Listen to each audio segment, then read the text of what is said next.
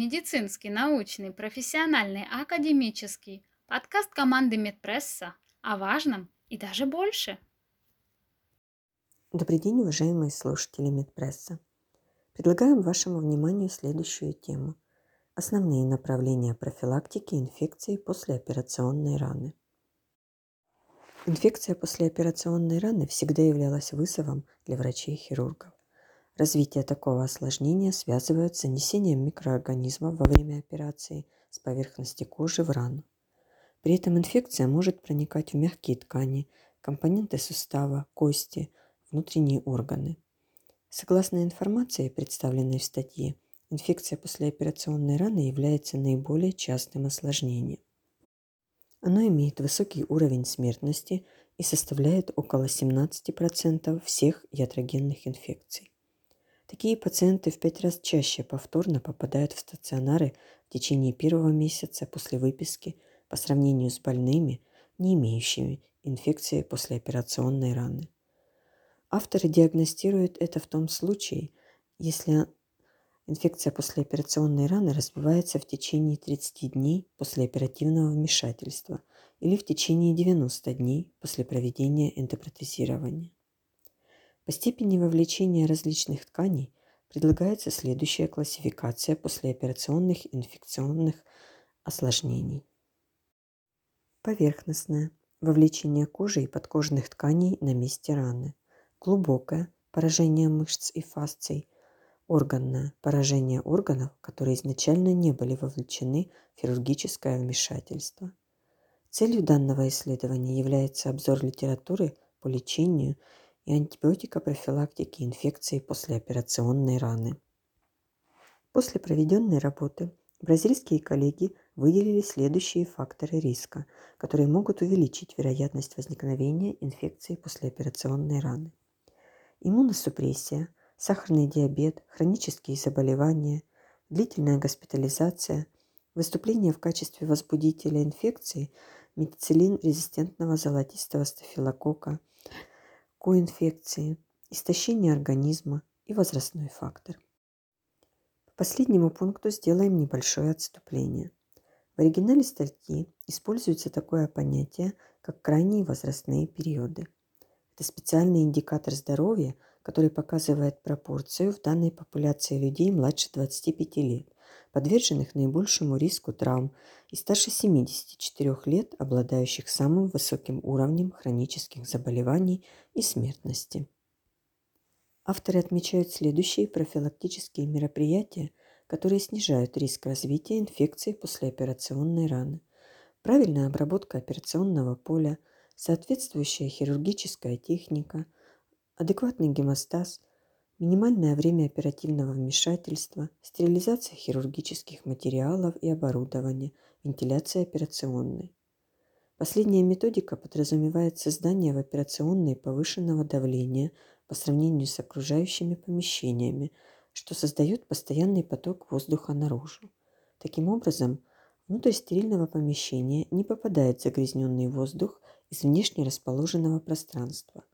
В своей работе авторы используют следующую классификацию степени чистоты хирургической раны. Чистая, потенциально загрязненная, загрязненная, инфицированная. Для более подробного ознакомления с критериями оценки загрязненности в оригинале статьи представлена таблица.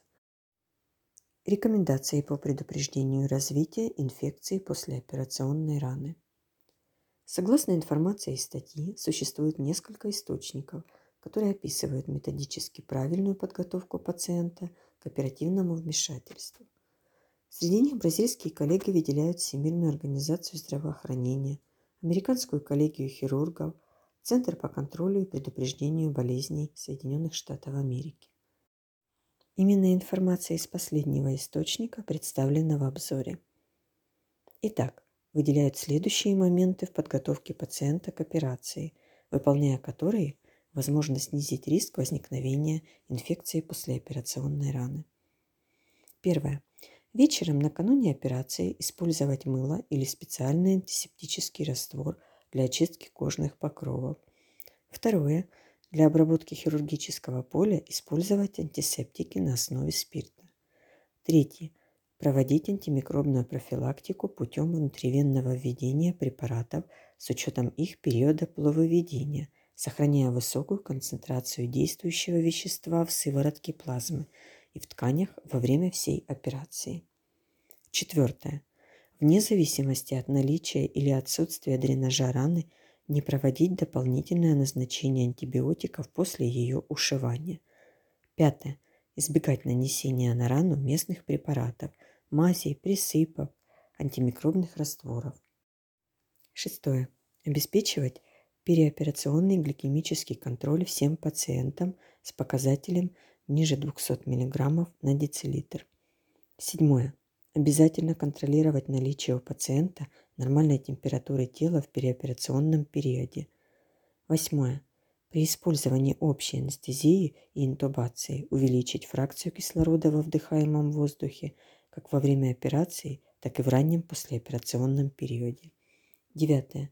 Не рекомендуется проводить переливание компонентов крови с целью предупреждения развития инфекции послеоперационной раны. Показания к антибиотикопрофилактике. Эндопротезирование или замена протеза, чистые загрязненные или загрязненные оперативные вмешательства. Последние два определения являются буквальным переводом – двух классов операций по степени их потенциального микробного загрязнения. Согласно Центру по контролю и предупреждению болезней Соединенных Штатов Америки, выделяют четыре степени класса. Класс 1. Чистое оперативное вмешательство. Неинфицированная рана без признаков воспаления органов дыхания, желудочно-кишечного тракта, мочеполовой системы и отсутствие перфорации кишечника. Класс 2. Чистое загрязненное оперативное вмешательство. Операции недлительные, с наличием свойственных степеней микробного загрязнения для органов дыхания, желудочно-кишечного тракта, мочеполовой системы, например, тонзиллэктомия. Класс 3. Загрязненное оперативное вмешательство – зияющие свежие раны, полученные в результате травматизации от 12 до 24 часов с момента травматизации, а также длительные операции, в течение которых невозможно поддерживать инструментарий в необходимой стерильности, перфорирование органов желудочно-кишечного тракта, необходимое для операции, например, иссечение геморроидальных узлов. Класс 4. Инфицированные перфорирование внутренних органов или наличие гноя, выявленного во время операции. Травматические раны, полученные более чем за сутки до начала хирургического вмешательства с признаками загрязнения и омертвевшими тканями.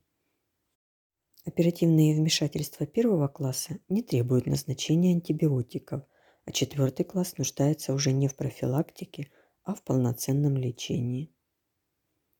Выбор антибиотиков. По мнению автора статьи, препаратом выбора для антибиотика-профилактики служит цифазолин. Это объясняется невысокой ценой, широким спектром действия, доказанной эффективностью против основного возбудителя инфекции послеоперационной раны золотистого стафилококка. Если же есть риск занесения в рану анаэробных бактерий, то предпочтительно применять цефалоспорины второго поколения, например, цифоксетин. При проведении спленэктомии есть риск инфицировать рану инкапсулированными микроорганизмами. В таком случае будет правильным провести вакцинирование. Дозировка и рекомендация по применению препарата должна подбираться индивидуально в зависимости от массы тела пациента, его возраста, сопутствующих заболеваний, приема других средств. Авторы рекомендуют в первую очередь обращать внимание на массу тела. Так, стандартной дозой цифазолина для взрослого человека является 2 грамма. При массе тела свыше 120 кг количество препарата увеличивается до 3 грамм. Обычно препарат вводится внутривенно за 30-60 минут до первого разреза. Дополнительная доза препарата требуется при операциях, длящихся более 4 часов. Вышеуказанные сроки применимы для цифазолина или для препарата со схожей фармакинетикой. Если для профилактики применяется какой-то другой антибиотик, то необходимо корректировать сроки его первичного и повторного введения, исходя из особенностей периода полувыведения и сроков накопления в тканях организма. Так инъекцию ванкомицина производят за 1-2 часа до начала операции. В дальнейшем антибиотикопрофилактика проводится не дольше, чем 24 часа. Более длительное применение препарата не уменьшает риск развития инфекции послеоперационной раны, но увеличивает вероятность побочных эффектов, что показал в своей работе автор статьи. Необходимо помнить, что бета-лактамные антибиотики могут вызывать аллергическую реакцию. Поэтому перед назначением цефалоспоринов необходимо тщательно собрать аллергологический анамнез. В случае невозможности назначения цефазолина авторы рекомендуют применение клондамицина или ванкомицина. Руководство по применению антибиотиков в целях профилактики инфекции послеоперационной раны, на которые ссылается в своей статье коллектив авторов, были разработаны целой группой ассоциаций американских врачей и фармацевтов и опубликованы в 2013 году под названием «Терапевтическое руководство по антимикробной профилактике в хирургии». Анализируя результаты нескольких исследований, целью которых являлось сравнить внутривенное плавное введение антибиотиков с прерывистым болюсным введением, авторы приходят к выводу, что первый вариант является предпочтительным в связи с более высокой концентрацией препарата в крови и мягких тканях. Одним из примеров являются данные авторов статьи, которые отмечают, что одномоментное введение 2 граммов цифазолина каждые 4 часа показали меньшую концентрацию препарата в плазме по сравнению с введением его со скоростью 50 мг в час. Выводы. Инфекция послеоперационной раны является наиболее частым постоперационным осложнением. На данный момент не придумано более эффективного сочетания таких методов, как стерилизация инструментария, оборудования, хирургического поля – и проведения профилактической антибиотикотерапии. Как мы видим, одним из основополагающих моментов профилактики развития инфекции после операционной раны является точное время начала применения и длительность вышеуказанных методов в зависимости от типа потенциального возбудителя патологического процесса. Кроме ставших уже привычных методик на данный момент, ведутся работы по отработке новых технологий – способных снизить риски развития этого осложнения. Напомним, что наш обзор не полностью отображает всю информацию, которая представлена в данной статье. С оригинальным источником можно ознакомиться на нашей платформе в разделе «Публикации», ссылка на который размещена в начале нашего обзора. Спасибо за внимание. Медицинский, научный, профессиональный, академический – Подкаст команды Медпресса о важном и даже больше –